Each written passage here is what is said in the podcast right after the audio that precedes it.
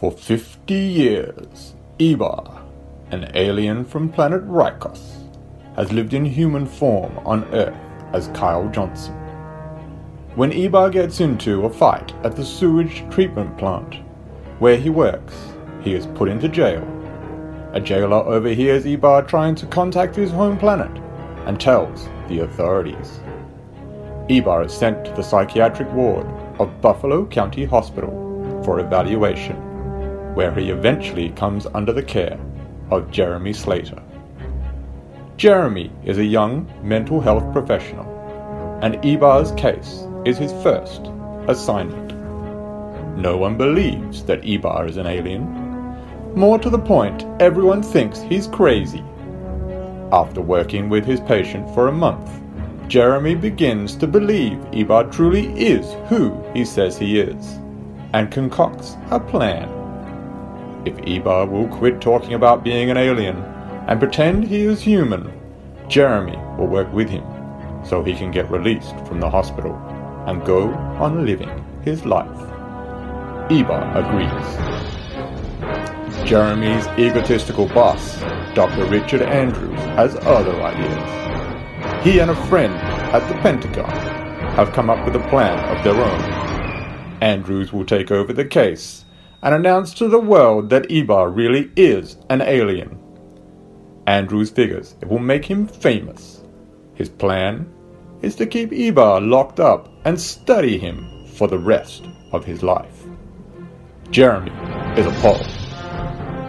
He and Ebar have become friends and he can't allow Andrews to take control of his friend's life. Aided by co-worker Julie and her partner Ren, the four of them go on the run, with thugs sent by the Pentagon in hot pursuit. This is a story about good and evil, and is a mirror held up to the times we live in. Ultimately, though, it is a story of friendship a friendship that changes the lives of both Ebar and Jeremy forever. Jim Bates's Alien of Orchard Lake. Get your copy now at mythmart.com. And now, enjoy this free JZO Modcast show.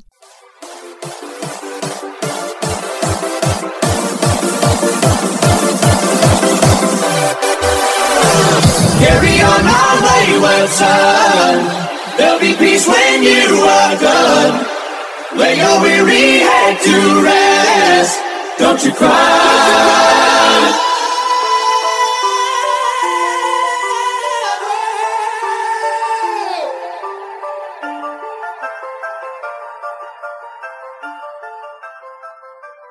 Hey, everybody, and welcome to episode 143 of Lupa's Bits.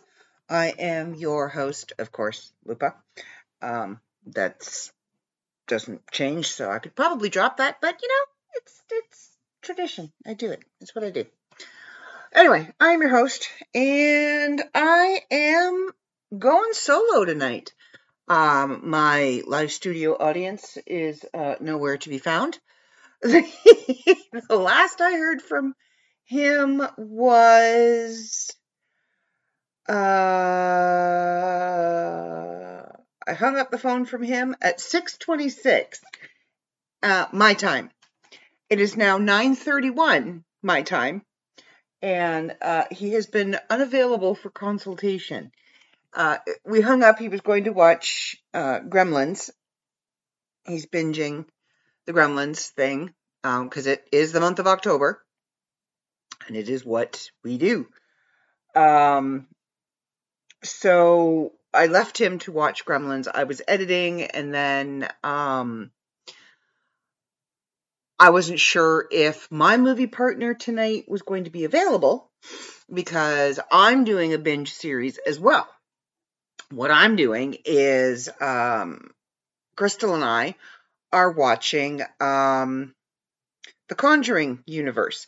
Now, there has been some debate, uh, mostly with me and my grumbling, um, about the movies involved into the universe, the Conjuring universe. Okay. Now, we all know that it started with the very first movie that was released was The Conjuring.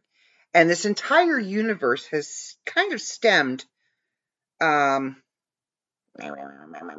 where's the link I'm looking for? Has kind of stemmed from that first movie.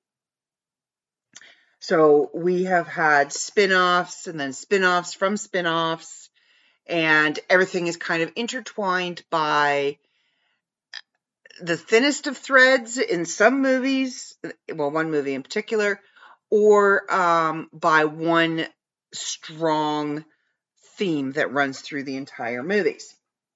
Excuse me, I said open. Open says me. That's not opening. There we go. I just didn't click it properly. So to watch um,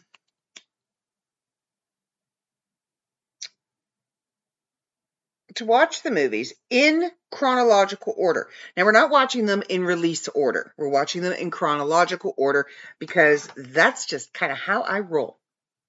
So we started with the nun the other night. Now, if you don't watch or if you haven't watched all of the um, Conjuring universe of movies, then um, spoiler alerts. There are going to be spoilers. I'm going to be discussing the movies, so you might want to stop now. Just saying. So the very first movie in chronological order is The Nun. Now, if you remember from the Conjuring movies, she doesn't really show up until the second one. Um, I'm pretty sure it's the second one where he paints the portrait, where Ed Warren paints the portrait of the nun. And Lorraine goes into this trance like thing, and you get his name, and she sees she has a vision of Ed's death. Um, and it's this big demon that they're fighting at the end of The Conjuring 2. And the nun kind of has this tie to every single movie um, whether it's subtle or very, very obvious in all of the the universe movies, but one.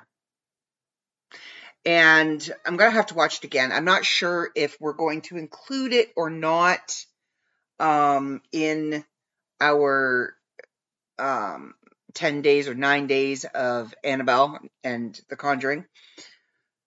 Because the um, connection to the universe is so so so flimsy um so we start with the nun and that is the very first appearance of valak the demon.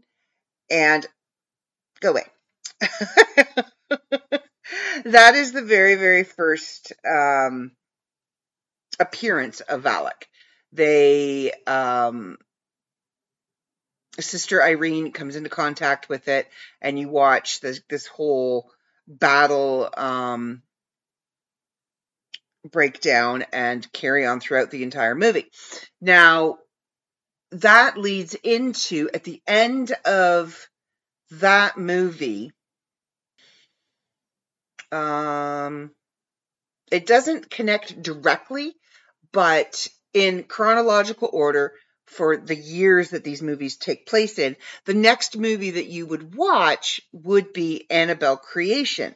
So this is the creation of the famous Annabelle doll. And you see this Annabelle doll in um she shows up in um The Conjuring. I do believe you see her in The Conjuring 2 as a flash. Um she's not she she there is an appearance of the doll in the War the Warrens uh, possessed museum in The Conjuring Three, but it's very brief. Um, but she does make an appearance. So this is her origin story. Now, if you know anything about the Warrens, you know they are demonolo- they were demonologists. Um, they have both passed on now, and they were real people.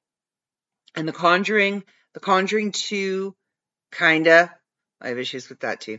And um, Conjuring 3 have all been taken directly from their files, from the cases that they have worked, especially The Conjuring 3, The Devil Made Me Do It. That was literally ripped from the headlines. So, The Conjuring is kind of what started this whole thing with the parents. But you see Annabelle at the beginning of that movie. So you would start with Annabelle creation after you watch The Nun and you get introduced to uh, the demon. Now, before you even ever meet the Warrens, you're introduced to all the baddies in this universe.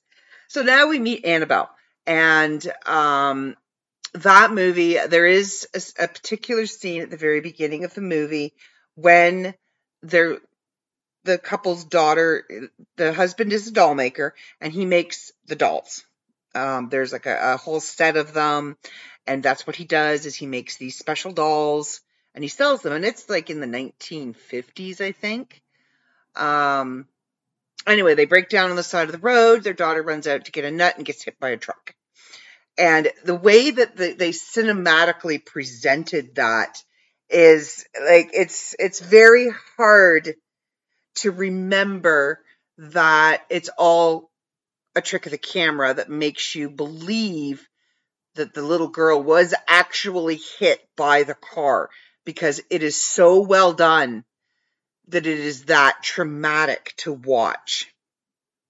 So you watch Annabelle Creation, and this is where you discover how um, the demon gets into the doll. Now, you don't see like there isn't um, an obvious reference to Valak the nun um, in the movie, except for when uh, Mr. Mullins, the husband, looks at um, the the sister that's there, the nun that's there, and there's a picture of the cloister that is featured in the movie The Nun, and she is with them. She went on a sabbatical, went and met them, yada yada yada, spent time with them. And he turns the picture, like angles the picture just a bit, and he says, "Who's that?" And you see her in the background, like a silhouette of her in the background, and that's the first indication that you get of her. And then um, I think the second time you see a reference to the nun is when the cripple girl is sitting in the wheelchair in um, outside under the tree, and she thinks it's the sister that has come um, to push her in the wheelchair, and it's not. Um, it's actually another nun, and you know, you just you know it's Valak, that nun. So that movie um, ends. It you you see the little girl is possessed and she takes off. She runs away. They don't find her. She shows up at an orphanage, and this couple adopts her and takes her home. And then the movie fast forwards 12 years, I think it is. She's all grown up. She's run away. She's joined a cult. She's back. She kills her parents. And that is the opening scene for the movie Annabelle, which is the second, the third movie in chronological. Well, okay. I lied. The third movie in chronological order is The Nun 2. And we see um, Sister Irene from The Nun back doing battle with Valak again. So now we're back with, with the original demon. Um, the Warrens aren't involved in this, I don't believe. I don't know because the Nun just came out. It is still in movie theaters as we speak. So that hasn't been put on our list um, because we can't find a good link, but that's where it's supposed to go. So it goes The Nun, Annabelle Creation, The Nun 2, and then you go into Annabelle. And we still haven't even gotten to the movie that started this whole thing. So then you're into Annabelle. And this is um, the story about the doll that's already now possessed. So, pregnant woman, her husband's becoming a doctor. they live in this house. And if you remember from um, Annabelle Creation, the end of that movie is this husband and wife being killed by these cult members, one of them being their estranged daughter. And um, a woman, the end of Annabelle Creation, a woman sits up in her bed, the lights go out next door, and the movie ends. So that scene doesn't actually happen right away. That scene happens a little later into the movie Annabelle. So, I mean, it's not that far in, um, but it's a happy couple. She's pregnant. She, they're, they're, he's going to, to medical school. He's doing his residency and they live beside this older couple that you know they feel really sorry for because their daughter ran away and joined a cult. Well they don't know she's joined a cult. They think that she's just off joining a hippie commune or something because this is now in the 60s so they're in bed sleeping and you flash to that same scene that annabelle creation ended on. And she sits up she wakes up her husband she's like i heard something. And like you see through the window the whole scene that you saw play out at the end of Annabelle Creation. This time you're in the house next door instead of in the bedroom, the actual bedroom where the, the mother and father were killed. So the husband, the doctor husband goes and checks it out. They're dead. Um, she goes running back, the pregnant woman goes running back into the house.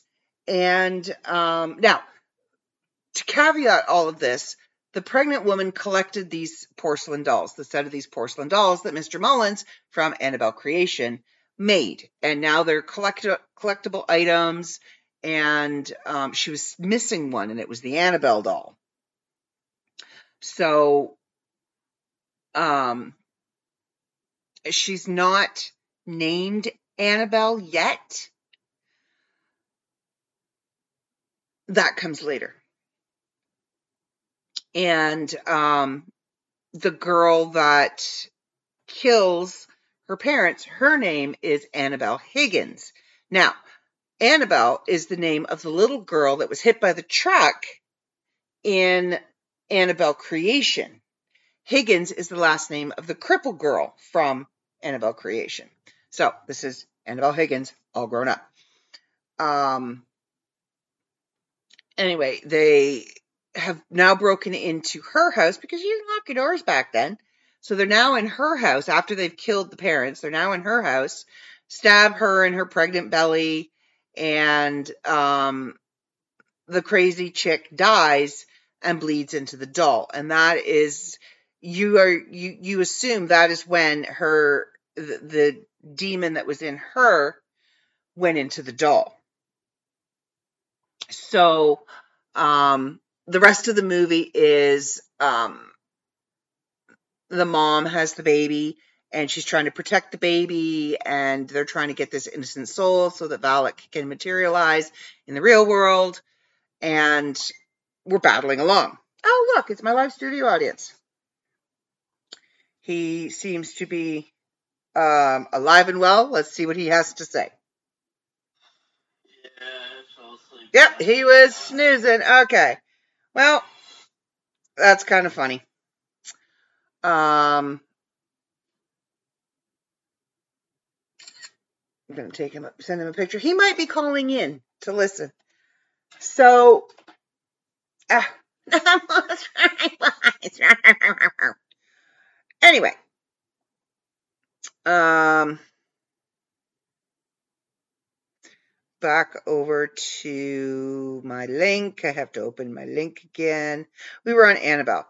So Annabelle ends with the doll now being in a flea market. Um, like one of those secondhand shop type deals. Um, I'm pretty sure that's how it ended. I just watched it. I don't remember.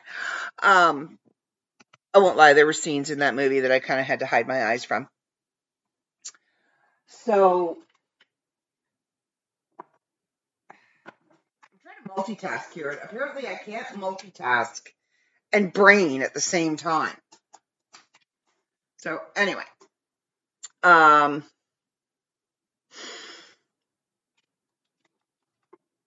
okay, here we go. There we are. Okay, I think we're good. We're back in the land of two phones now, so now I can do things and it's all lovely. Okay, so as I was saying, well, I call him so that he can sit and listen while he does all of the things that he needs to do. Um, so now we are in to um, Annabelle, and I do believe the end of Annabelle. It's uh, the doll is now at a secondhand shop, and this woman goes in and she's like, "Oh, my daughter's been looking for this," and she buys it. And I shouldn't have called him because now he's he's just being mean. Um, I should be mad at him because he was sleeping.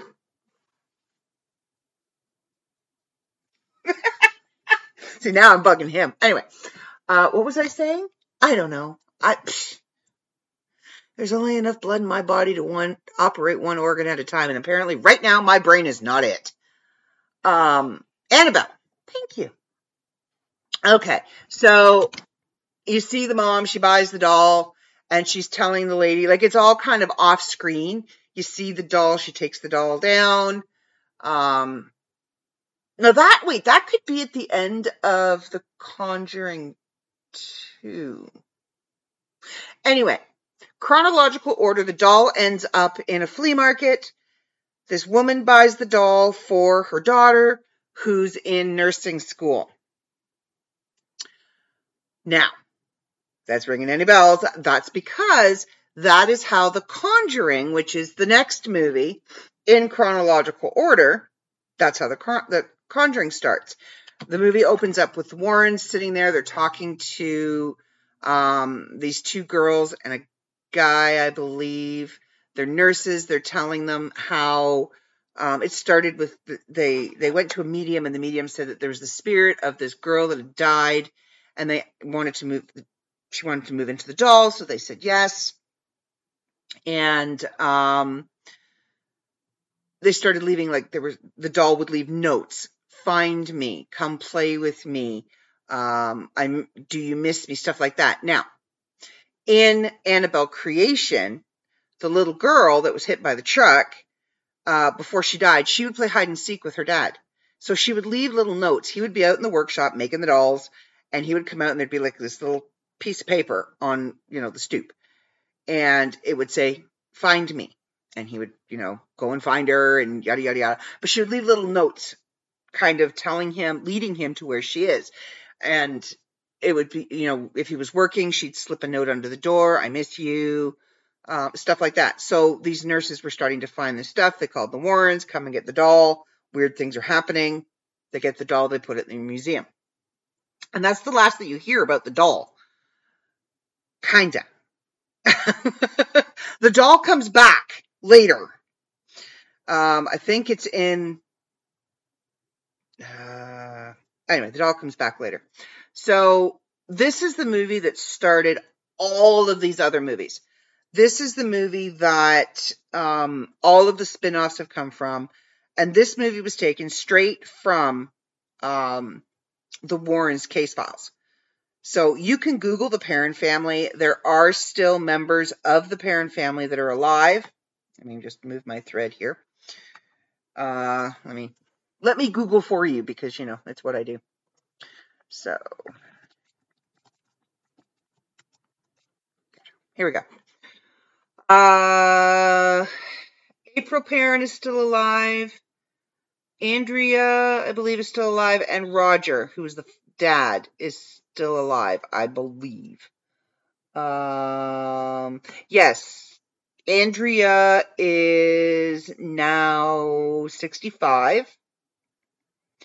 She was one of five girls. One, two, three, four. Yeah, she was one of five girls. Um,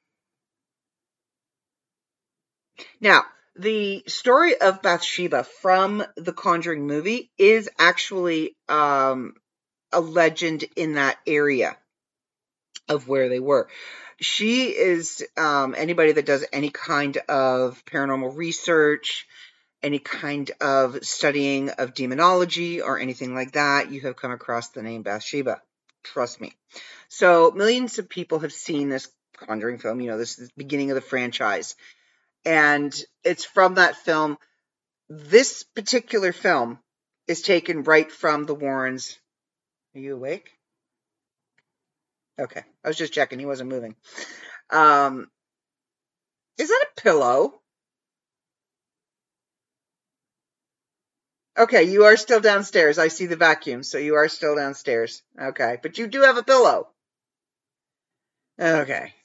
That's why he fell asleep. He made himself comfy. At least he doesn't have a tickle blanket. okay, I, I have to pause here in my chronological order and explain the tickle blanket because you're going to just. The, wait, sorry. It was the tickle blankie. The tickle blankie. So I sent him this TikTok because he will do stuff like this. Like when I'm there, he'll just come and like lie down beside me. I'm going to have a nap, like right here beside you. Um, okay. But this guy, she's like, what are you, the girlfriend's like, what are you doing? Like, I'm going to have a nappy nap with my tickle blankie.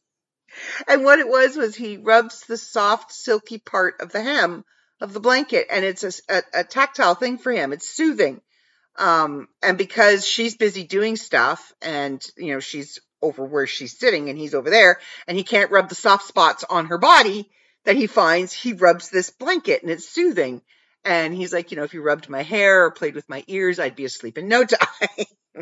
but she's like, you could just call it a blanket. And he's like, no, it's my, it's my tickle blankie for his sleepies. Makes him sleepy and he, for his nappy naps. Um, and you know, he has a pillow. Pretty much if he gets horizontal, if left alone for more than a minute and a half, his eyes are shut. Now, he might not be completely out, but his eyes are closed and he's kind of floating between reality and nappy nap. if I don't disturb him, given five minutes, he's out. He's snoring, there's drool happening, and, you know, that's it. He's done for. Okay, anyway, back to so I see the pillow, so that was like, oh yeah, you laid down on the couch with a comfortable pillow. There was no hope for you. He probably saw maybe about six minutes of the gremlins.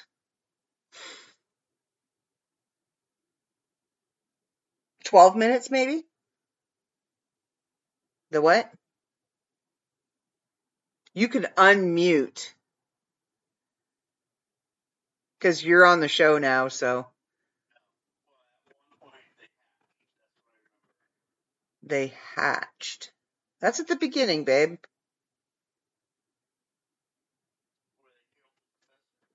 I think so. They're still good. They're not gremlins yet. They're still mogwais. Okay. Back to the conjuring. Uh, he was supposed to be doing his little binge fest while I was working, and then I forgot. Uh, well, a friend of ours, a friend of Crystal's and mine, is actually having a baby today. And Crystal was there, so I wasn't sure if she was going to make it home for the next installment, which tonight was Annabelle. But she did. I get a message Elvis has left the building, which means that her husband has gone to work and we can watch our movie in peace. So, the Perron family of Rhode Island claims to have been terrorized by an evil paranormal presence that lived while living at the Arnold estate. Now, this is a house that inspired The Conjuring. And if you look up the Arnold estate, you can watch it live on TikTok. You can watch it live streaming on YouTube. They constantly have uh, cameras streaming in the house because stuff happens all the time. You can, oh, excuse me, you can pay to camp on the property and investigate the property. You can pay for guided tours of the house. You can, I think you can pay to spend the night in the Conjuring house. Um, very few actually make it through the entire night um, that was once something on my bucket list, and the paranormal geek in me is still like, oh yeah, I want to try that. The um, smarter, wiser, um, not no longer possessed version of me is going, no. No, no, no, no. That's like putting an alcoholic into a liquor store, locking the door, turning the lights out, and saying, see you in the morning, and expecting them not to consume.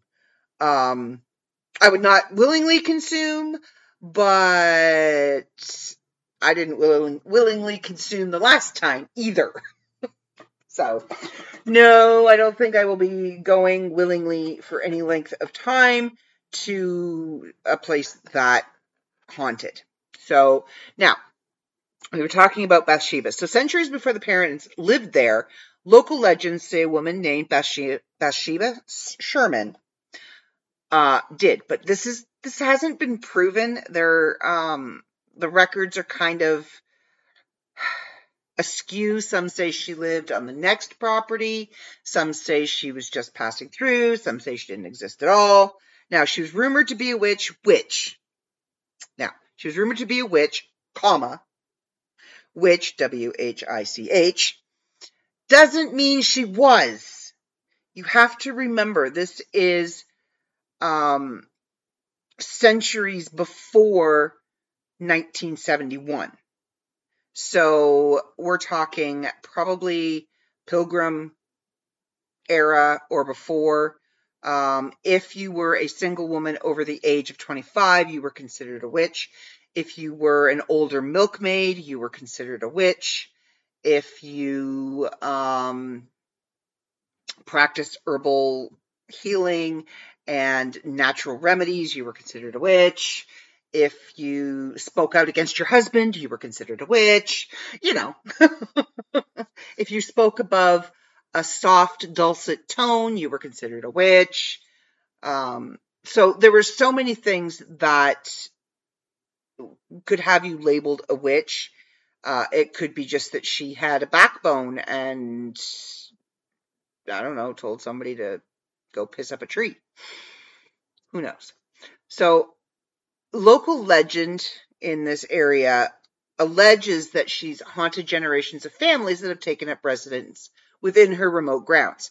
Um, Ed and Lorraine Warren were, which are the couple that kind of anchors the whole um, Conjuring universe, but particularly this movie. Um, they visited the home and looked into the hauntings in 1971 and that's kind of what the conjuring is about is the time that they were there that they checked it out um, they experienced insane paranormal activity they recorded a lot of it um, they have audio recordings now in the movie you hear snippets of audio recordings from the interview with um, the mother Kathy, I think her name was. I could be wrong. Anyway, with Mrs. Perron. And you can hear an overlay of one particular voice, but there are other voices speaking over top of her. So you don't really hear her answers. Like you hear Ed's question, which is it's all quiet. You can hear the clicking, the ticking of the clock in the kitchen. Um, and then when Mama Perron speaks, it's like she's in the middle of a crowded room. So they have snippets of those recordings in the movie, not enough to um, cause any outward problems, but enough to give you an idea of what's going on. Okay, so there is a documentary special that you can watch called Bathsheba Search for Evil, which attempts to set the record straight on the Perron family story. Now, it's anchored by first-hand accounts from the living Perron family members, and special sets the special sets out to separate fact from fiction, discovering the truth that lies beneath the blockbuster film. Because you have to remember, it's Hollywood. So, what does Hollywood do? They embellish everything. They take poetic license. They add stuff to make it, you know, jump scare and, and all of that crap. So sometimes a lot of stuff um, gets lost. So Global News Canada had the opportunity to speak with Andrea Perron. Now she's the eldest daughter. And they asked her about Bathsheba, the Warrens, and the spiritual world. And um, she said that it's literally the only documentary that's ever been made about this subject. Not only it not only gets right to the heart of the matter with this particular person, Bathsheba Sherman. I'm not saying her name again because she could very well be like Beetlejuice. Um,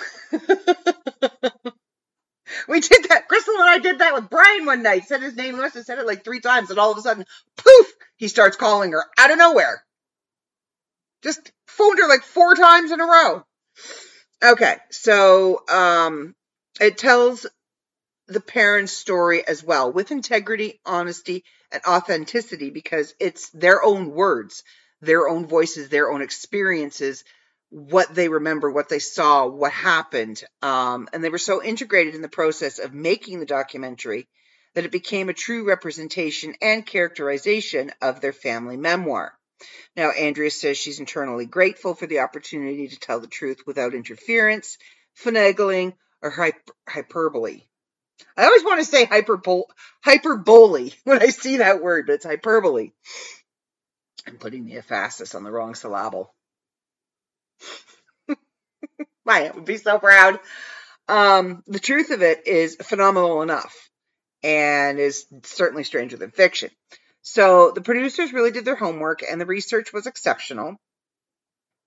She actually, Andrea actually wrote a book called House of Darkness, House of Light and they knew every element and aspect of the story and they were honest and that's what matters. This is in this documentary. This is all about bringing truth and light because even though the conjuring is an excellent movie it's about 95% fiction and about 5% hard truth. So just keep that in mind when you're watching it. It's when it, when a movie says based on all they need to base it on, for it to say based on, is maybe a character by the same name.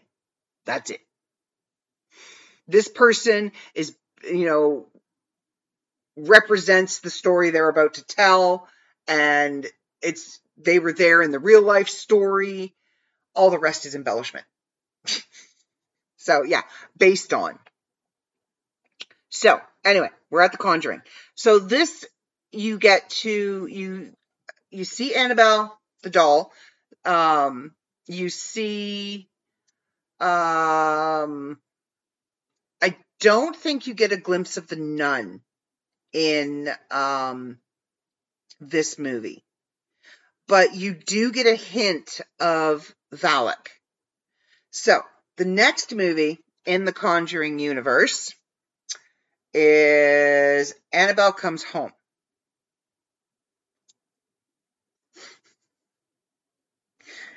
Somebody came and asked about dinner, didn't they? Yeah, I was waiting. I figured you would be up around the time that he got hungry. you can just take me with you. I'm your pocket Canadian. Hi, Jay. Everybody on my podcast, say hi to Jay. okay, so the next movie after The Conjuring in chronological order is Annabelle Comes Home. Now, Ed and Lorraine Warren were given the infamous Annabelle doll. And now, just so you know, the real Annabelle doll does not look like the doll from the movie. The real Annabelle doll is actually a Raggedy Ann doll. I've always hated those things. Creeped me right out, those dolls. Raggedy Ann and Raggedy Andy creeped me right out. So they the, the real Annabelle doll is actually in a locked cabinet that is blessed, has a sign on it, says do not open. Um, I know this because I have a smaller scale replica, but my scale replica is of the doll from the movie, not the actual Annabelle doll, which I am completely okay with. I have a hard enough time with the um, Annabelle doll that I have, getting her little cabinet door to stay closed. I have Thor's hammer, big, huge Thor's hammer toolbox, sitting in front of the door, holding the door shut. Anyway, so they're given, um, see now, I told you Annabelle was going to make another appearance. So they're given the Annabelle doll, they have her locked away in the museum, and their daughter knows don't go in there, don't touch anything that's in there don't even open the door and peek in. Just don't. They have a priest that comes in once a week and blesses everything that's in there, seals everything that's in there, blesses the room, blesses the door, blesses all the the religious artifact that is keeping the evil contained within those four walls. So they go out and um, they have a babysitter come and watch their daughter. Now, the babysitter, being a typical babysitter in the 70s and 80s, um, yeah, because I think this one takes place in the 80s, I do believe. Um, yeah, she has a friend over. And I don't know who babysat in the 80s that didn't have a friend over, snuck somebody in, had a boyfriend over, had a friend over, and then snuck them out before the parents got home and threatens the children within an inch of their lives. If you tell, I'm going to get you in trouble. If you, if you, you know, keep it a secret, I'll give you candy. I'll let you stay up late. You know, typical things. So anyway, um, the babysitter's friend, um, they're running around playing hide and go seek and they're having fun and they get curious and somehow Annabelle's cabinet becomes unlocked. So the evil gets out, it's in the house, it's wreaking havoc, and um, they need to fix things. So there you have another um, meeting with Annabelle, who is possessed by this evil spirit. The next movie is now this is the movie that I have an issue with. This is the movie that I don't really think belongs in um, the Conjuring universe, but it's kind of like uh, some of the Amityville movies that are thrown into the Amityville universe just because they have Amityville in the name. Um, La, the Curse of La Llorona. Now, this has absolutely nothing to do with Valak, has nothing to do with Annabelle, has nothing to do with the Warrens at all. Not even a little bit. It takes place in 1973 in Los Angeles. Single mom, she's blamed for the death of her two sons. She wants them back, so she's trying to kill the two kids of uh, her caseworker in order to bring her own back because of this curse of La Llorona. Um, now this this is an actual belief, okay? I just spelt that wrong. I spelt it La Lorna, but my Google knows me. So La Llorona is actually um, translates to the crying woman or the wailer and is a Mexican vengeful ghost who is said to roam near bodies of water, mourning her children who she drowned in a jealous rage after discovering her husband was cheating on her. Um, early colonial times provided evidence that the lore is pre-Hispanic, originating in the Central Highlands. However, La Llorona is the most commonly is most commonly associated with the colonial era and the dynamic between Spanish conquistadors and indigenous women. Indigenous meaning Native American for my American listeners. The most common lore about La Llorona includes her initially being an indigenous woman who murdered her own children, which she bore from a wealthy Spaniard after he abandoned her. The villainous qualities of La Llorona, including infanticide and the murdering of one's own blood, is assumed to be connected to the narrative surrounding Doña Marina, also known as La Malinche. Okay. In her original, ah, why do they have to use words I have to think about? Anyway, in her original form. Today, the lore of La Llorona is well known in Mexico and the southwestern United States. California, for one. Is those wieners? Ooh. You have hot diggity dogs? Ooh. Anyway, so the earliest documentation of La Llorona is traced back to 1550 in Mexico City, but there are theories about her story being connected to specific Aztec mythological creation stories. The Hungry Woman includes a wailing woman constantly crying for food, which has been compared to La Llorona's signature nocturnal wailing for her children. The motherly nature of La Llorona's tragedy has been compared to Oh, I'm not an, an Aztec goddess. It is one of those ones that ends with Codal. So Chihuahua Codal, I think, because the first half of the word is the first half of the word Chihuahua. So it's Chihuahua We'll go with that. Anyway, so this is an actual legend. Now, back to why it does not belong in the Conjuring universe. Remember, I said that there were some movies that were attached to the Conjuring universe by the thinnest possibility of a thread, right? The only connection that this movie has to the Conjuring universe is Father Perez. Now, Father Perez is the priest from Annabelle. That's it. That is the only connection this movie has to the universe. Yeah. Do you see my dilemma? Do you see my ire? Do you understand why I don't think it should be in here? Just because you have the name of somebody who happens to be in another series of movies doesn't mean you belong in that group. There are several movies that I have seen with a Father Merrin that do not belong in the Exorcist movie realm. Okay? Just saying. This does not belong in the Conjuring universe. Okay, so that is uh, La Llorona. We'll move on from that. So the next movie, and again, here's another one that I have issues with. Um, The Conjuring 2.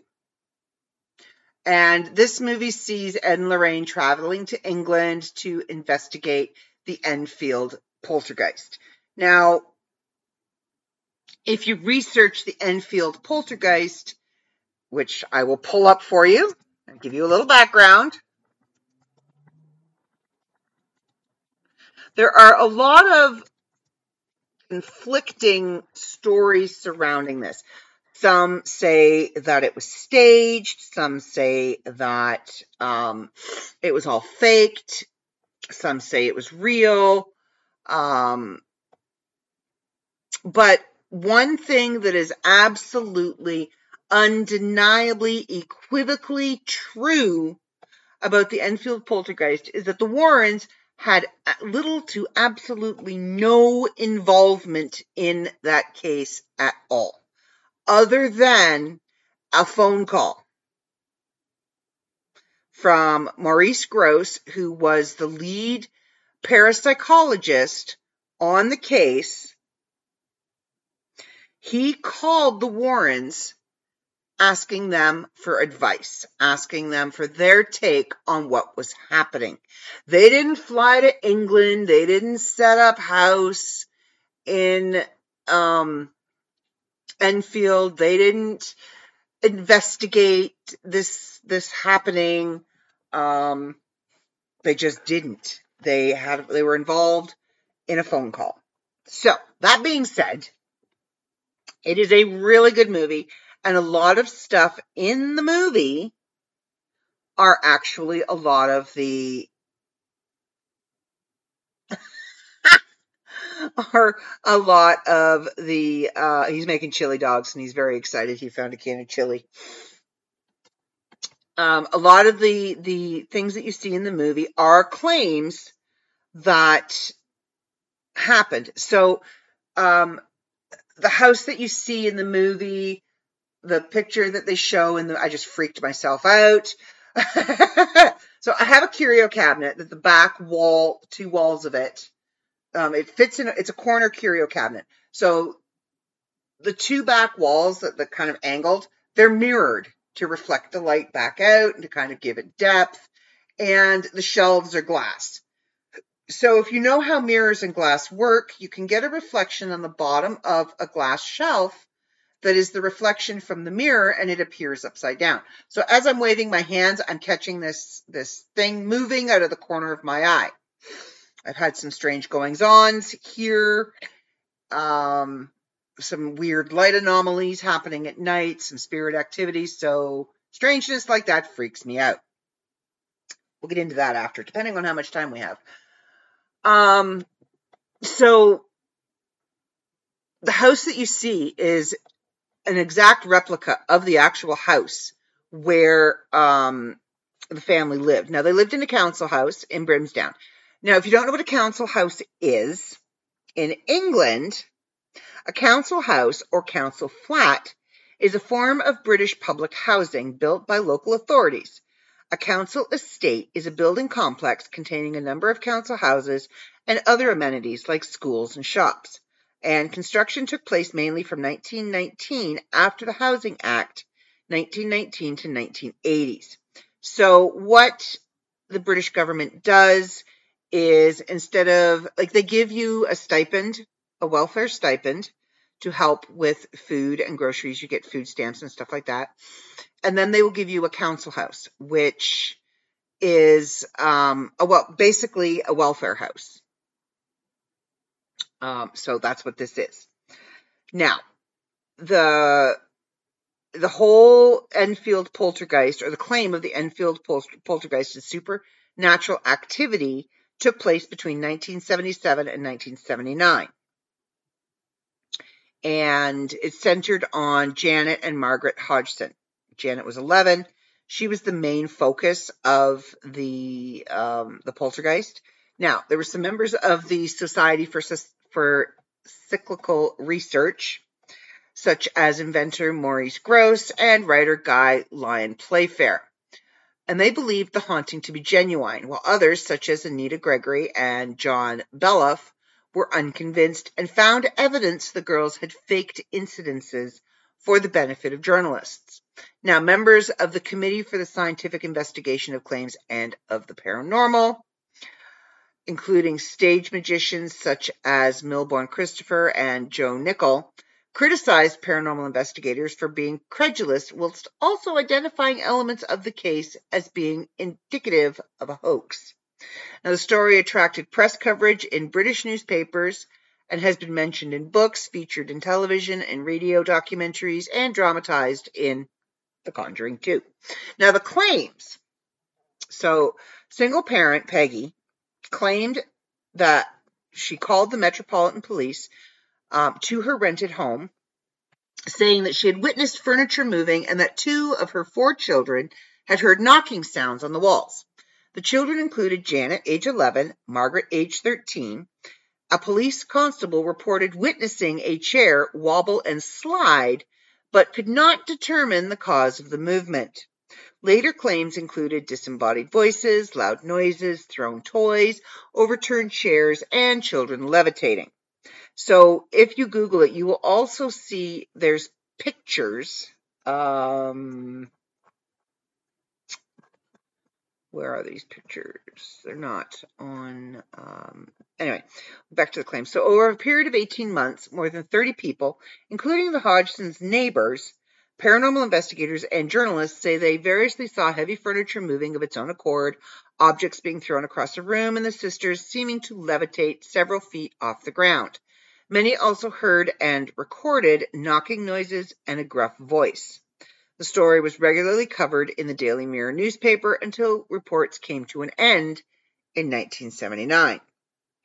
Now, Maurice Grosse and Guy Lyon Playfair reported curious whistling and barking noises coming from Janet's general direction. In the movie, they have the spirit's voice actually coming from Janet.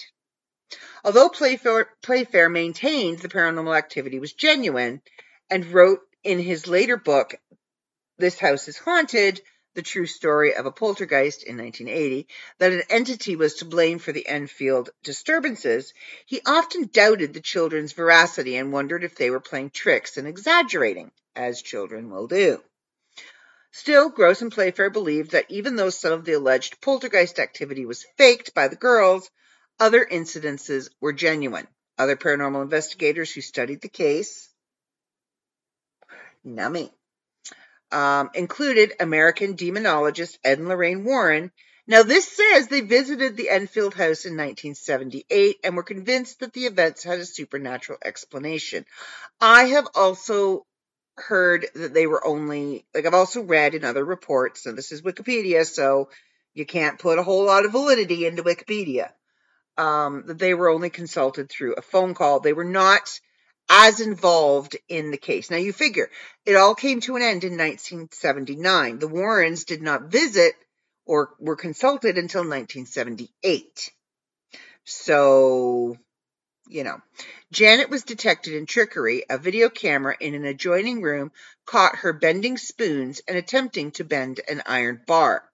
Grosse had observed Janet banging a broom handle on the ceiling and hiding his tape recorder. According to Playfair, one of Janet's voices, whom she called Bill, displayed a habit of suddenly changing the topic. It was a habit Janet also had. When Janet and Margaret admitted pranking to journalists, Grosse and Playfair compelled the girls to retract their confessions. The two men were mocked by other researchers for being easily duped. Psychical research Renee Haynes noted that doubts were raised when the alleged poltergeist voice at the SPR conference in Cambridge in 1978, where video cassettes from Enfield were examined. SPR investigators Anita Gregory stated the Enfield case had been overrated characterizing several episodes of the girls' behavior as suspicious and speculated that the girls had staged some incidences for the benefit of journalists seeking a sensational story. John Beloff, a former president of the SPR, investigated and suggested Janet was practicing ventriloquism. Both Beloff and Gregory came to the conclusion that Janet and Margaret were playing tricks on the investigators. So Milbourne Christopher is an American stage magician, briefly investigated the Enfield occurrences and failed to observe anything that could be called paranormal.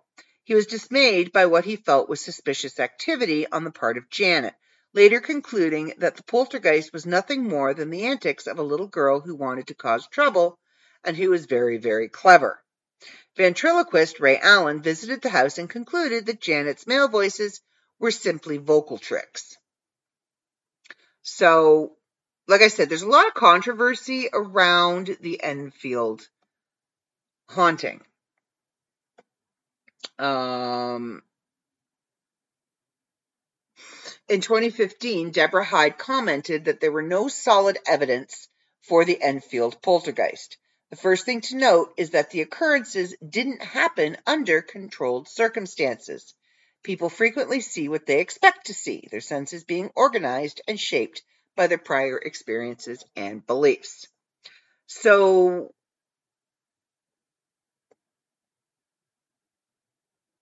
sorry, I'm just reading. Um, there are photos that are floating around the internet of the girls, and you see them in the air. And if you look at them, it looks like they're jumping, that they have jumped. Not that they have been levitated, but that they have jumped.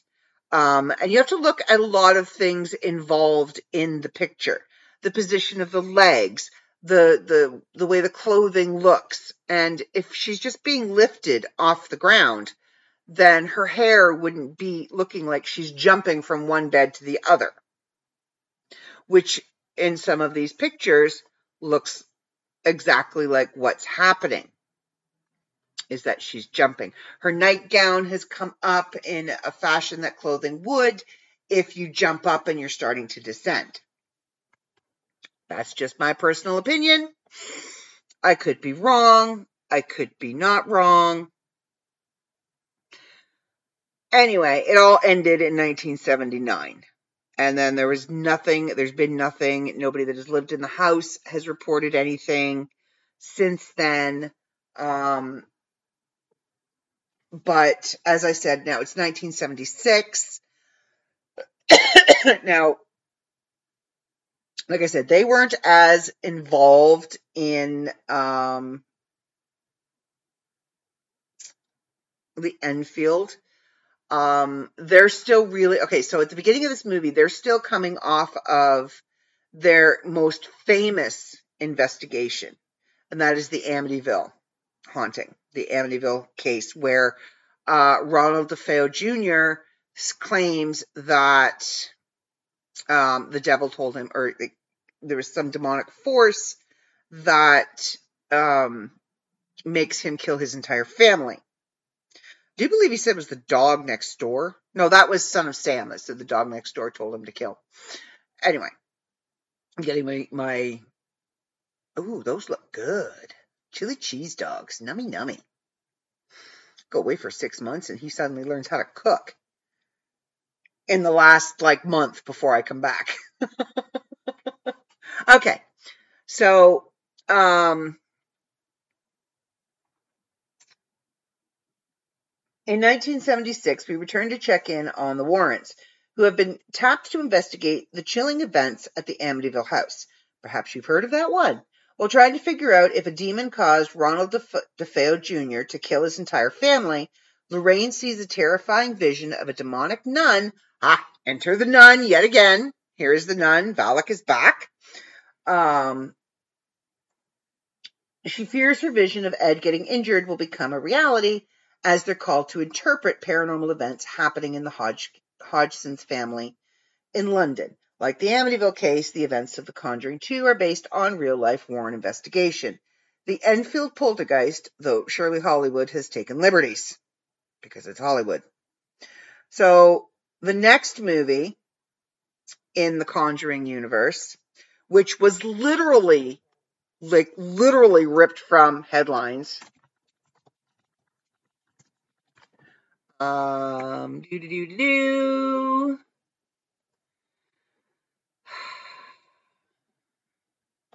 Okay, so now we are in 1981. I'm just getting the name of the accused so I can bring this. Okay, so Arnie Cheyenne Johnson, also known as this is like the, the trial of Arnie Cheyenne Johnson, was also known as the Devil Made Me Do It case. And that is the third The Conjuring installment, but the, I don't know what we're up to now. Um, let me see. Okay, here we go. Bear with me and see if I can remember them all. We've got The Nun, Annabelle Creation, The Nun 2, Annabelle, Annabelle Comes Home, The Conjuring, The Conjuring 2, and The Conjuring 3. Eight movies so far. I see, notice I left La Llorona out. If I'd included it, we would be nine movies in. um, so this is uh, 1981, and it's revolving around another based on a true story trial of Arnie Cheyenne Johnson, who claimed the devil made him kill his landlord. Now, in the film, the Warrens discover that the curse stems from a witch's totem that was summoned by a satanic worshiper. After investigating a similar murder case, Lorraine and Ed discover the chilling backstory of the curse and what needs to be done in order to stop the demon from manipulating others. Okay, so the true facts about the trial of Arnie Cheyenne Johnson. It is the first known court case in the United States in which the defense sought to prove innocence based on the claim of demonic possession and denial of personal responsibility for the crime. On November 24, 1981, in Brookfield, Connecticut, Arnie Cheyenne Johnson was convicted of first degree manslaughter for the killing of his landlord, Alan Bono. According to testimony by the Glatzel family, eight year old David Glatzel allegedly had played host to a demon.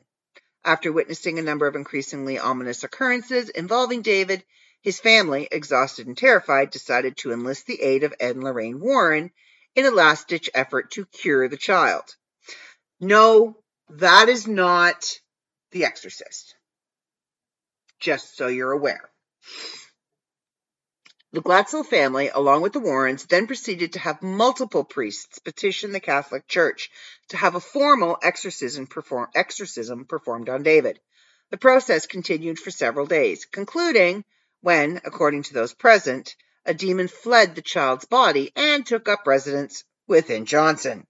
These, evidences, these events were documented in the book The Devil in Connecticut by Gerald Brittle. Several months later, Johnson killed his landlord during a party. His defense lawyer argued in court that he was possessed, but the judge ruled that such a defense could never be proven and was therefore infeasible in a court of law. Johnson was subsequently convicted, though he served only five years of a 10 to 20 year sentence. The trial attracted media attention from around the world and has obtained a level of notoriety due to the numerous depictions of the events in literature and television. A live action TV prequel titled Where Demons Dwell was released on August 31, 2006. The story was later made into a film adaptation, The Conjuring, The Devil Made Me Do It, in 2021. Arnie Cheyenne Johnson and Debbie Glatzel provided first-hand accounts for the version of events depicted in Discovery Channel's A Haunting. I've watched it. It's good. Uh, where demons dwell.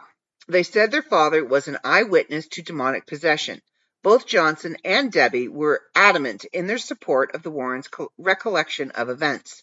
They asserted that paranormal activity began after they went to clean up a rental property that had just they had just acquired. David recalled an old man suddenly appearing, pushing and terrifying him. The couple initially thought David was using the old man as an excuse to avoid cleaning, but David informed them informed them that the old man had vowed to harm the Glatzels if they moved into the rental home.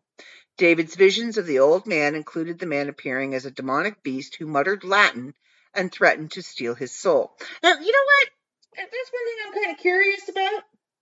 Why is it all demons only speak Latin? Oh, turn around. You turn around. There you go. I got you, Jay. okay, so I don't understand. Why is it only, they only speak Latin? Latin is a language of the church. Latin is a language, yes, it's been around a long time, but they used to perform Mass in Latin. It's a Catholic usable language. They perform exorcisms in Latin. So why is it the demons only speak in Latin? Why is it they don't speak in Swahili? Why do they not speak in Arabic? Or Portuguese or Chinese? Why is it always Latin? Just wondering. Things that make you go, hmm. Anyway, and no, uh, that is not an invitation for something to come and tell me tonight why you only speak in Latin. Thank you very much. I had the weirdest dream the other night that I'm pretty sure wasn't mine. Um, okay, so the couple initially thought David was using the old man, yada, yada, yada. Um, visions of the old man included a man appearing as a demonic beast who muttered Latin and threatened to steal his soul. Although the family allegedly heard strange noises coming from the attic, no one but David ever witnessed the old man. After David experienced night terrors, exhibited strange behavior, and obtained unexplainable scratches and bruises, the family called upon the services of a Catholic priest who attempted to bless the house. The terrified family concluded that the house was evil and would no longer continue to rent it. After Debbie challenged it in curiousness about her and the rest of her family to be or not in the rental house, the demon makes its presence known. David's visions worsened. Now, this is all the real story, like the real life accounting. This is not the movie. This is the real life accounting of events that occurred. Like I said, the movie is pretty much very close to the actual story. David's visions worsened, uh, occurring in the daytime as well. Twelve days after the original incident, the family summoned the demonologist Ed and Lorraine Warren to assist. Lorraine witnessed a black mist materialize next to David, an indication of a malevolent presence. and just to throw that out there, um, I have video of this of a similar black presence around me. yeah, fun times. but nothing since the other night when I did my uh, Oogie Boogie Be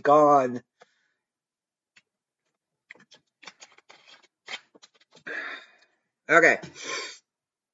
I don't know. All of a sudden, my throat is like really scratchy, like coffee scratchy, and my nose is all stuffed up. Okay. So, Lorraine witnessed a black mist materializing next to David, an indication of a malevolent presence. Debbie and her mother told the Warrens they had seen David being beaten and choked by invisible hands, and that red marks had appeared on his neck afterward. David had started to growl, hiss, speak in otherworldly voices, and recite passages from the Bible or Paradise Lost. Put that book on the banned list. Come on. Got demon connections. Sorry, I couldn't resist. The Glatzels recounted how each night a family member would remain awake with David as he suffered through spasms and convulsions. After receiving a prognosis of multiple possessions from the Warrens, David was subjected to three lesser exorcisms. Lorraine assisted, asserts that David levitated, ceased breathing for a time, and even demonstrated the supernatural ability of precognition. Oh, excuse me, specifically in relation to the manslaughter Johnson would later commit. Excuse me again. In October 1980, the Warrens contacted Brookfield police to warn them that the situation was becoming dangerous. According to eyewitness testimony, Arnie Johnson coerced one of the demons, purportedly within David, to possess him while participating in David's exorcisms. It is here that a haunting veers away from the circumstances of Johnson's possession as described by those involved. According to the show, a few days after Johnson egged the demon on during the exorcism, he was attacked rather viciously by the demon, which allegedly took control of his car and forced it into a tree. But Johnson was unharmed. After this incident, Johnson returned to the rental property to examine an old well that supposedly housed the demon. See? I'm telling you, fill those wells up with cement, put a lid on them, walk away. Leave it alone. Um, in both the dramatized version and his own personal account, Johnson said that this was his final encounter with the demon while completely lucid. After encountering the demon at the well and making eye contact with it, he became possessed. Oh. Hmm, yeah, that makes sense. The Warrens claim to have warned him not to do this, although their warning was not mentioned in a haunting. As David's condition worsened further, Debbie and Johnson, who had been living in her mother's home, decided it was time to move. Debbie was hired by Alan Bono, a new resident in Brookfield, as a dog groomer. Debbie and Johnson began renting an apartment close to her place of employment. After moving in, Johnson started to exhibit odd behavior that was strikingly similar to David's, causing Debbie to fear that he had become possessed as well. According to Debbie, Johnson would fall into a trance like state wherein he would growl and hallucinate, but later have no memory of it. On February 16, 1981, Johnson called in sick to his job at Wright Tree Service and joined Debbie at the kennel where she worked, along with his sister Wanda and Debbie's nine year old cousin Mary. Bono, the couple's landlord and Debbie's employer at the kennel, bought the group lunch at a local bar and proceeded to drink heavily. After lunch, the group returned to the kennel. Debbie then took the girls to get pizza, but insisted they return quickly, anticipating trouble. When they returned, Bono, intoxicated at this point, became agitated. Everyone left the room at Debbie's urging, except Bono, who seized Mary and refused to let go. Johnson headed back to the apartment and ordered Bono to release Mary. Wanda recounted the following events to the police. Mary ran for the car as Debbie attempted to mitigate the situation by standing between the two men. Wanda tried in vain to pull Johnson away. Johnson, growling like an animal, then drew a five inch, 13 centimeter, 13 centimeters pocket knife and stabbed Bono repeatedly. Bono died several hours later. According to Johnson's lawyer, Bono had suffered four or five tremendous wounds, mostly to his chest and one that stretched from his neck to the base of his heart. Wow, that's quite a distance. Um, Bono Johnson was discovered two miles, 3.2 kilometers, from the site of the killing and was held at the Bridgeport Correctional Center on bail of 125,000. This was the first unlawful killing in the history of Brookfield, Connecticut. That is the oddest wording ever. I mean, I get it. They were probably a capital punishment state.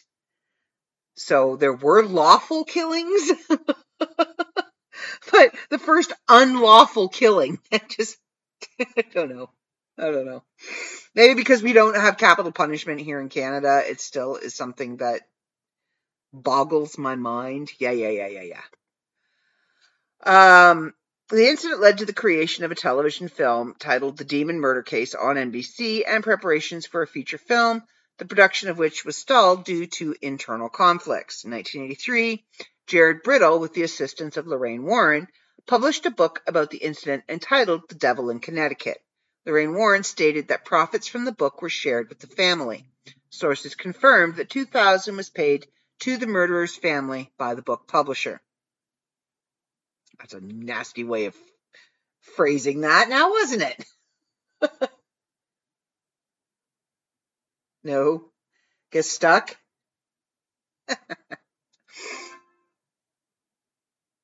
well, okay, fine. Uh, upon the book's republication in 2006 by iVerse, uh, iUniverse, David Glatzel and his brother Carl Glatzel, Jr., Glatzel Jr. sued the authors and book publishers for violating their right to privacy, libel, and intentional infliction of emotional distress. Carl also claimed that the book alleged he committed criminal and abusive acts against his family and others. He said that the possession story was a hoax concocted by Ed and Lorraine Warren to exploit the family and his brother's mental illness, and that the book presented him as the villain because he did not believe in the supernatural claims. He asserted that the Warrens told him the story would make the family millionaires and would help get Johnson out of jail. According to Carl Glatzel, the publicity generated by the incident forced him to drop out of school and lose friends and business opportunities. In 2007, he began writing a book titled Alone Through the Valley about his version of the events surrounding his brother. Lorraine Warren defended her work with the family, claiming that six priests that the six priests who were involved in the incident agreed at the time that the boy was possessed and that the supernatural events she described were real.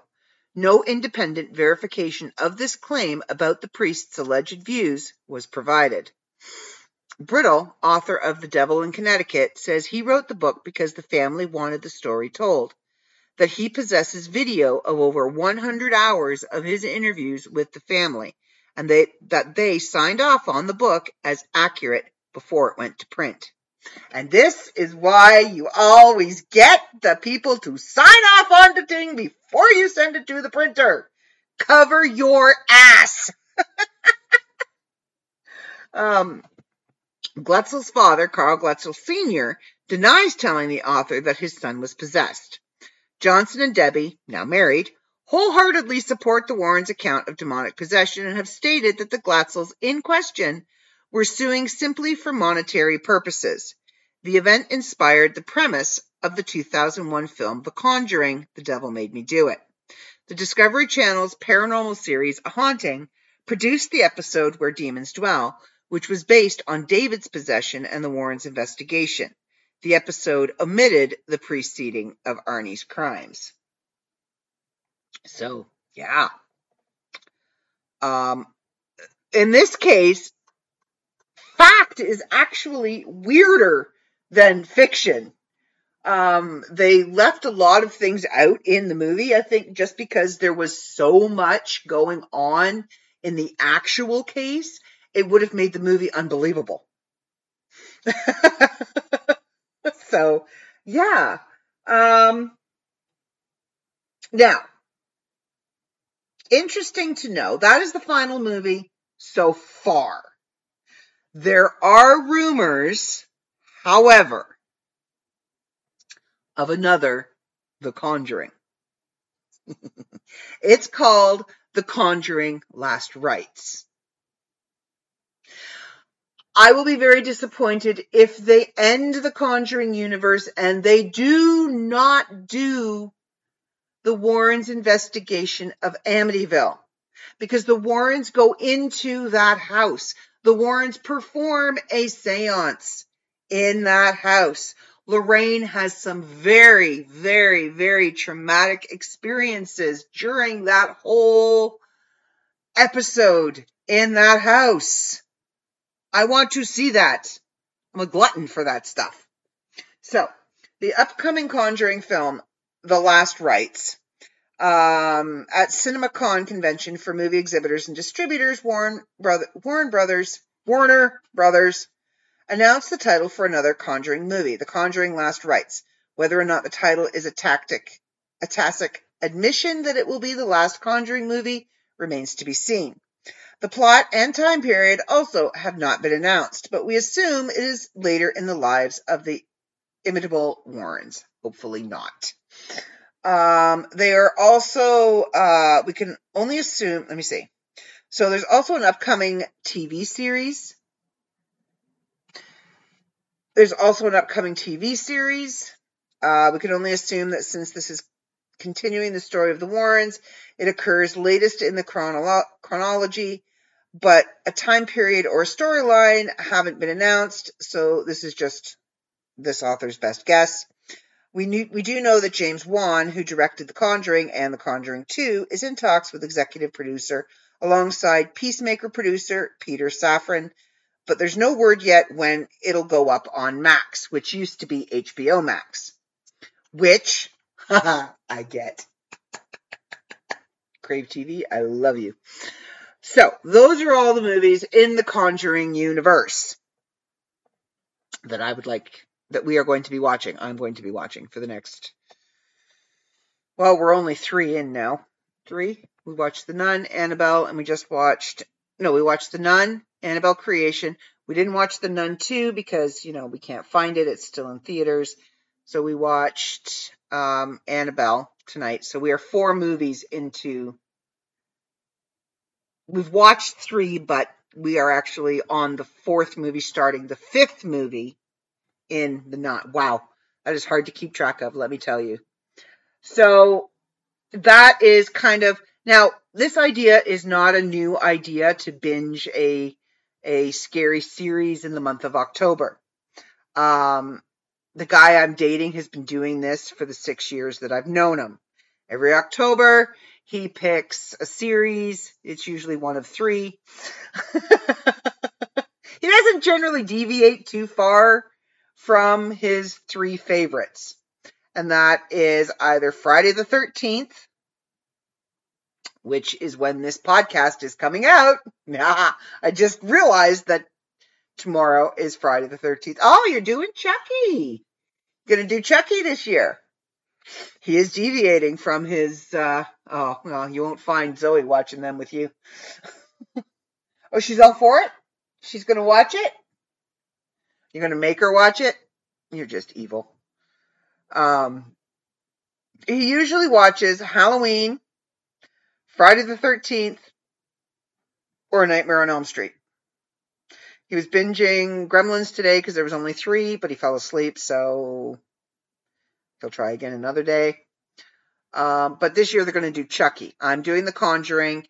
Last the last two days, my bedtime shows have been um, American Horror Story, American Horror Stories, um, where each episode is a different story. And let me tell you, there have been a couple that um, really freaked me out. Like I was, I was, I was panicking at the end of watching. There was one called Necro, and um, at the end of it, spoiler alert, at the end of the episode, she she admits that yeah, she's got a dark side and she wishes she was dead and alive at the same time. And the guy finally convinces her that he's the only one that can be with her because he's the only one that understands. And she's like, You're right. So she shoots him. He falls backward into the grave he was digging because he was a grave digger. She was a, a mortician. And she crawls into the grave with him. But before she does, she hits the button on the um, dump truck that has all the dirt. And they're in the hole doing the deed as the dirt is falling in on top of them. And I was like, ah, no, I can't watch. Get out. Get out. Get out. Oh my God. I was freaking out. I was like feeling very claustrophobic in my bed all of a sudden. I'd like get out and I pretty much plastered myself against the window. like, no, I can't do this. Um, and then there was another one called Aura. And the aura is basically um, the ring, you know, the, the ring that you have on your door, your doorbell. Uh, they, it kept picking up dead people uh, at the door. And they'd open the door and there'd be nobody there. And they'd look at the ring on their phone because they would get a notification every time somebody was at the door. Motion detected at the front door. Um, and they would look and there would be like this person standing there and they'd open the door and there'd be nobody there or they'd call the neighbor across the street and say hey check your security cameras is there somebody at my door and dude's like no there's nobody there so it was kind of explained like um it's got this infra like emf ability like any camera does to capture the dead on film you don't see it with the naked eye but the camera can see it and it's like, oh no, I know somebody who has a ring. Mine is not on my door anymore. It's off my door, actually, and it's in here. I took it off in the morning. I wasn't going out in that hallway in the dark. Not happening. So, um, yeah, weird and wonderful things have been happening. Well, not not so wonderful things.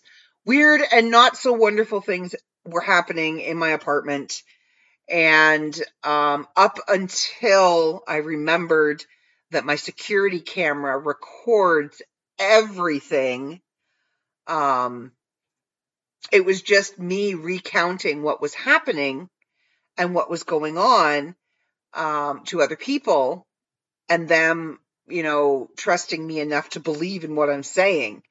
Um, now, there were a few occasions where I was on the phone with my live studio audience and he heard the same noises that I heard. He went with me to investigate said noises and found nothing like I did. Um, so he did experience some of the uh, chaoticness, I guess, that has been happening. Um, and then the the really weird shadow figure light anomaly night happened. And I had a really bad night sleeping. I was restless. I was having nightmares. Um, now my room is super, super cleansed and protected and nothing's getting in there unless I say it can get in here. And the one night things were just getting weird. There were noises happening, things, stuff. So I got my K2 meter out, which is an EMF detector. You see them on all the ghost shows. I have two of them. Um, I won one and bought one. And um, I got it out, sat it by the doorway in my bedroom, and it was going off like nobody's business. I was talking to it. It was responding um, to my questions. It was when I kicked it out, it got angry and like the lights, I have video of the lights lighting right up. Um, and it freaked me out. I'm like, oh, I need to, I need to do something because y'all remember three years ago, I, I don't know if it was a possession. I don't know what you would call it. Um, it was a very powerful earth entity. Um, it was never a, it wasn't a spirit. It wasn't a ghost. It was never a human um, it's not a demon. It's just a negative energy that overtook me. Um, so you remember uh, me telling you all that. I'm not going to continue telling you about it because if you don't, go back and find the podcasts that talk about it. It's October. The veil is very thin. I am not going to continue discussing it because I just cleansed and did like I I used a lot of of sacred oil and plugged up all my holes basically. Um, and and got rid of everything out of here and it's been very quiet for the last couple of nights. But i did catch um, the last night before i did that i did catch a bunch of things on video. I've sent all the video off to uh, one of my um, people that analyze my that would analyze my videos on paranormal investigations because you get hours and hours and hours and hours and hours of footage that you have to sift through with a fine tooth comb to make sure you don't miss anything. Because sometimes it's like the slightest movement a book will shift on a shelf or a cup handle will flip from one side to the other side because that's all the energy they can muster. So she's been going through it with fresh eyes um and she has been picking out a lot of things that were happening. the The recording was glitching like no tomorrow, and my it, my camera doesn't glitch. There is no glitching involved when I was doing the uh, expelling, the expulsion um, from my apartment, and um, the night before there was a lot of dark shadows and this really weird uh, almost um, ectoplasmic. Yeah, ectoplasmic type thing kind of examining my bookshelf and and it, like it literally would go across each of the shelves kind of bouncing off the books looking at the books and checking out the coffee pot and my TV and all the stuff in my curio cabinet. You see it several times trying to get into my room and it would get longer and shorter. And, you know, at first I thought, okay, spider web, but spider webs don't get shorter. They get longer, but they don't get shorter. They can't suck it back up into their butt. That's not how it works. Um, I thought a hair, but a hair would not go longer or go shorter. It would be the same length the entire time. Um, I thought maybe it was a reflection reflection from a car going by outside, but you see cars go by, you see the lights go by on the wall, and this doesn't behave like that. It almost seemed like, you know, somebody standing outside with like a flashlight or something, kind of shining it around, but it only seems to be coming from one particular spot and moving around the inside of the apartment and you do see like the end of it. So it wasn't like a beam. It was really weird, really weird. I sent it to several people and most of them, if not all of them, save one, had the exact same opinion. So then I did this thing. I, I used this protective oil that I have and uh, there's been nothing on my video since then. Like no motion detected, for hours and hours and hours on end. Like I don't even move in the bed because I don't sleep with my door closed anymore because it's getting cold. So I have the heat on. So I don't want to have to use too many heaters. So, um, anyway, it's been quite peaceful for the last few nights. um, but yeah, tomorrow's Friday the 13th. So I think, uh, tonight I will be oiling I will be oiling up tonight. Um, I have to do it every night until we can figure out how to get rid of this permanently. Um, but I have lots of oil, so I'm good. Anyway, so that's that's yeah, especially seeing as tomorrow's Friday the 13th, and I know it's a superstitious day, but I'm not taking any chances. Um, my mama didn't raise no fool. So, all right, I think I'm going to. Oh, oh, oh, oh, wait, I do have some Florida man news. I do have some Florida man news. Okay, so I sent you the TikTok of the dude. I did a Florida man story a while ago about a Florida man that was arrested for a sticker he had in his back window. I saw a TikTok today that is part of an interview of the actual dude that was arrested. Now, the sticker in the back of his pickup truck window says, I eat ass. He's very proud of that fact. He likes to advertise that fact. So, a Florida man was arrested for refusing to remove a sticker on his pickup truck, proclaiming that he eats ass and will not be prosecuted. So you see the video from the dash cam of the cop car where the cop is like, okay, turn around, puts handcuffs on him, and the dude's like, what, what, what, what's happening? He's like, You're being arrested. And for what? He says, Well, because of the sticker in the back of your window and um, your refusal to remove it. And the dude's like, Can I get my phone? The reason why he asks if he can get his phone is because his buddy is sitting at the restaurant waiting for him to show up. They're going to have lunch together. He has no idea that his buddy's being arrested. So um, now the man, so how he ended up, um, there was a lawyer that, so this is the initial story. I'll read you the initial story and then I'll give you the update. So the man is threatening to sue the sheriff's office for violating his First Amendment rights. Dillon Shane Webb, 23, was stopped Sunday on a highway in Lake City, west of Jacksonville, by a Columbia County Sheriff's deputy who saw a sticker in his rear window that reads, I eat ass. Dashcam footage shows the deputy telling Webb that the reason he was pulled over was the derogatory sticker in the back of his window. And Webb asks, How is that derogatory? How is it der- not derogatory? The deputy responds. Some 10 year old little kid sitting in the passenger seat of his mama's vehicle looks over and sees I eat ass and asks his mom what it means. How is she going to explain that to him?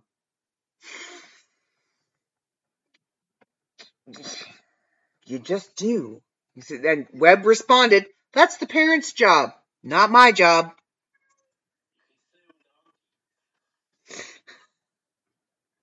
you eat donkey. Webb was issued a summons for what the sheriff deputy said was a misdemeanor violation of Florida's obscene materials law.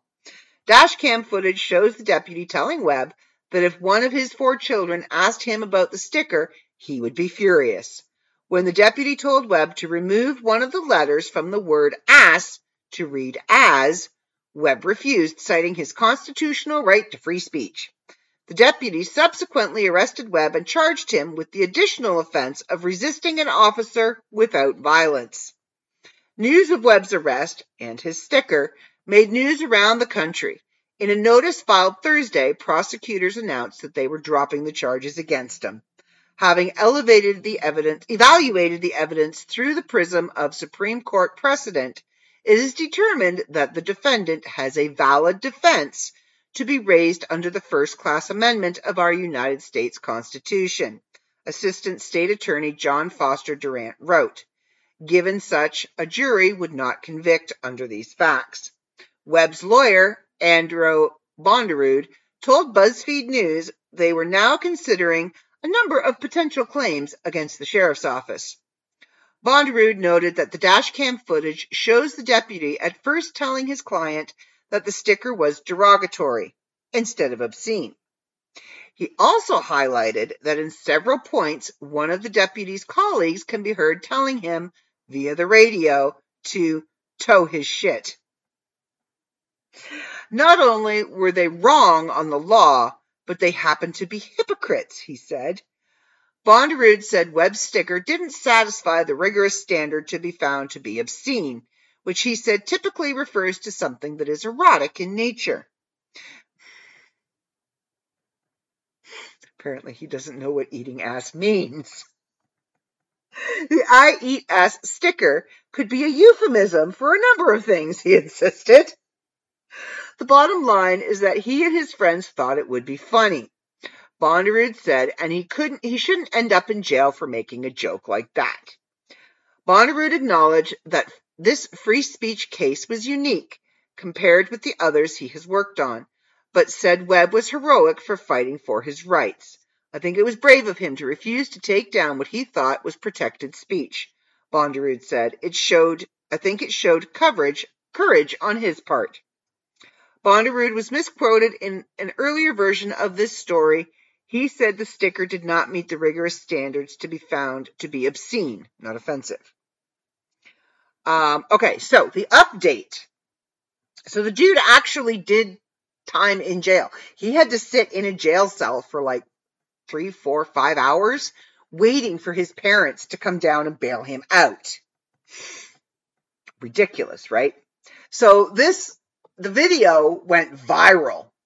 He told his buddy about it and everybody, because of course in Florida, every time they arrest somebody, it goes up on their Facebook page. So it just blew up. a lawyer, this Andrew dude, got wind of this and thought, you know what? I get to stick it to the county's office and I get to have fun doing it.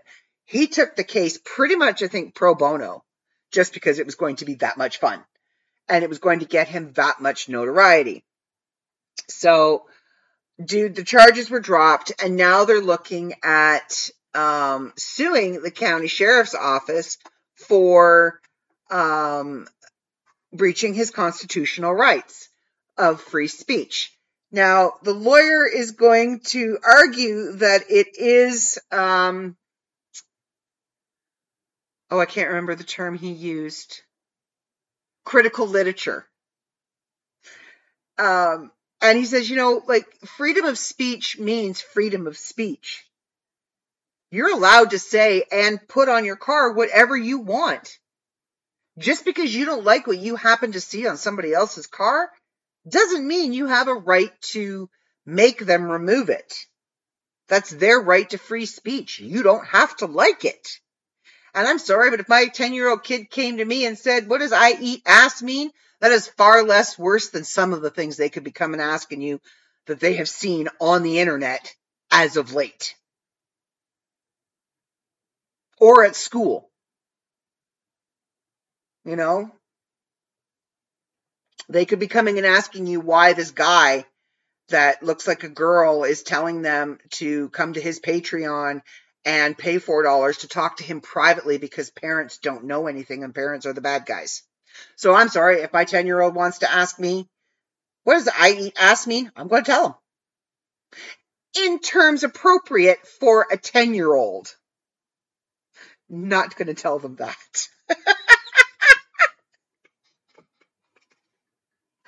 Some days, you know, my live studio audience has a tongue almost the length of Gene Simmons. That's all I'm saying.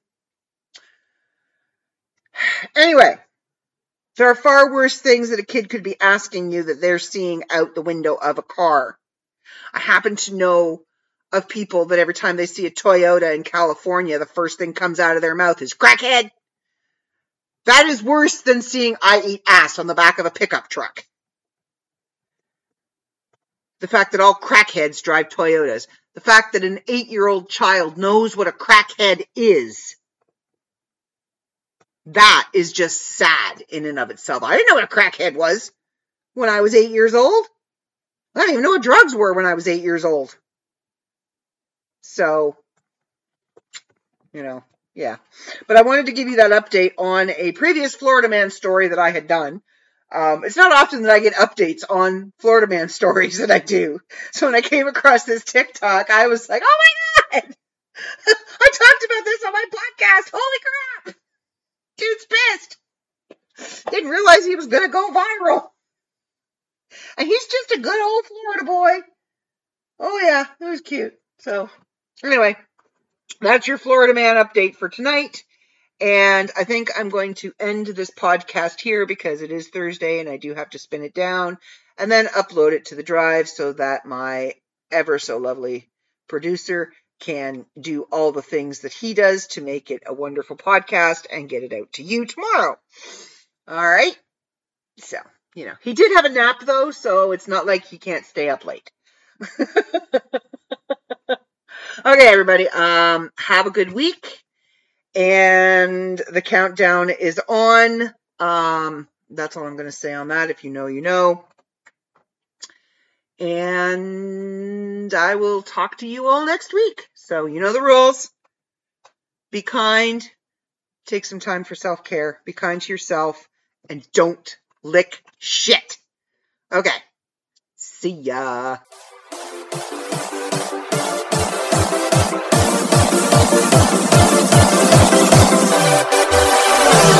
Carry on our wayward son. There'll be peace when you are gone. Lay your weary head to rest. Don't you cry.